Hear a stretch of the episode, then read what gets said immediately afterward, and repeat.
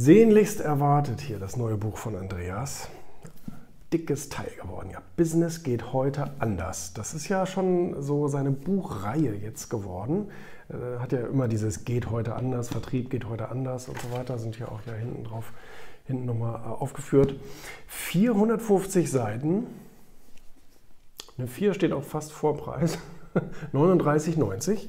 Äh, das ist, ein, das ist ein ordentlicher, stolzer Preis. Aber es ist, wie gesagt, ein Hammerbuch. Ne? Richtig dick. Nicht nur dick, sondern steht auch viel drin. Das muss man auch sagen. Ne? Das ist ein richtiger Rundumschlag. Wie viele Hacks sind das? 80 oder 100? 90. 90 Business Hacks sozusagen. Und Andreas ist ja nun wirklich so einer der großen Unternehmensberater und ähm, Business-Experten in Deutschland. Ähm, Wahnsinn.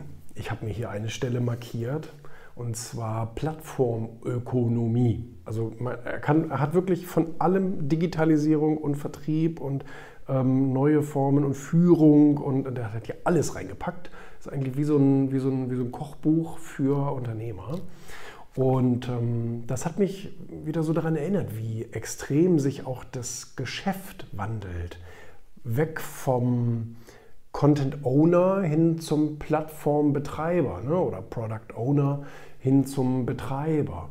Und ähm, es gibt ja viele mittlerweile Plattformen, die sind gar nicht mehr darauf ausgelegt, Produkte zu erfinden, sondern die sind nur noch darauf ausgelegt, die Produkte von anderen zu vermarkten. Das fängt äh, bei bei sowas an wie Ferienwohnungen. Oh, hier, wie, wie heißt das Ding da nochmal? Airbnb. Ja, die haben ja keine eigenen Hotels oder keine eigenen Ferienzimmer. Die verkaufen ja oder bieten ja nur die von anderen an. Genauso alle Streaming-Anbieter. Naja gut, man, man, muss da mittlerweile wieder ein bisschen unterscheiden. Also angefangen ja, haben alle Streaming-Anbieter einfach damit, sich die Lizenzen von anderen einzukaufen und die an, ihr, an ihre Kundschaft auszuspielen, ne? Filme und Serien.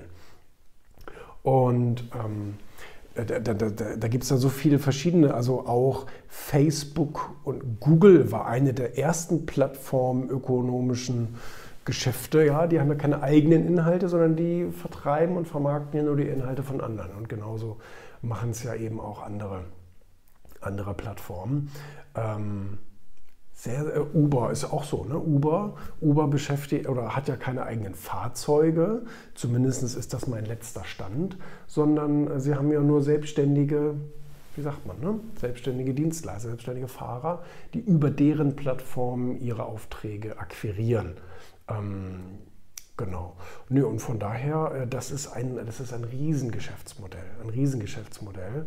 Ähm, ist allerdings auch wirklich tricky. Ne? Also es geht darum, wirklich Publikum. Das ist dann dein Job als Plattform. Publikum bereitzustellen. Äh, damit die Produkte, die auf der Plattform angeboten werden, so wie bei, oder eBay ist ja auch ein tolles Beispiel, ne? weil da auch physische Produkte hinterstehen. Bei eBay ähm, hat ja auch eBay keine eigenen Produkte die sie da verkaufen, sondern das sind ja alles Produkte von Händlern und Marketern etc. Und von daher, das, äh, das ist dann schon eine wirkliche Kunst. Gibt es auch ganze Bücher drüber, habe ich auch schon drüber gelesen, ganze äh, Bücher über Plattformökonomie und dass das das Geschäftsmodell der Zukunft ist.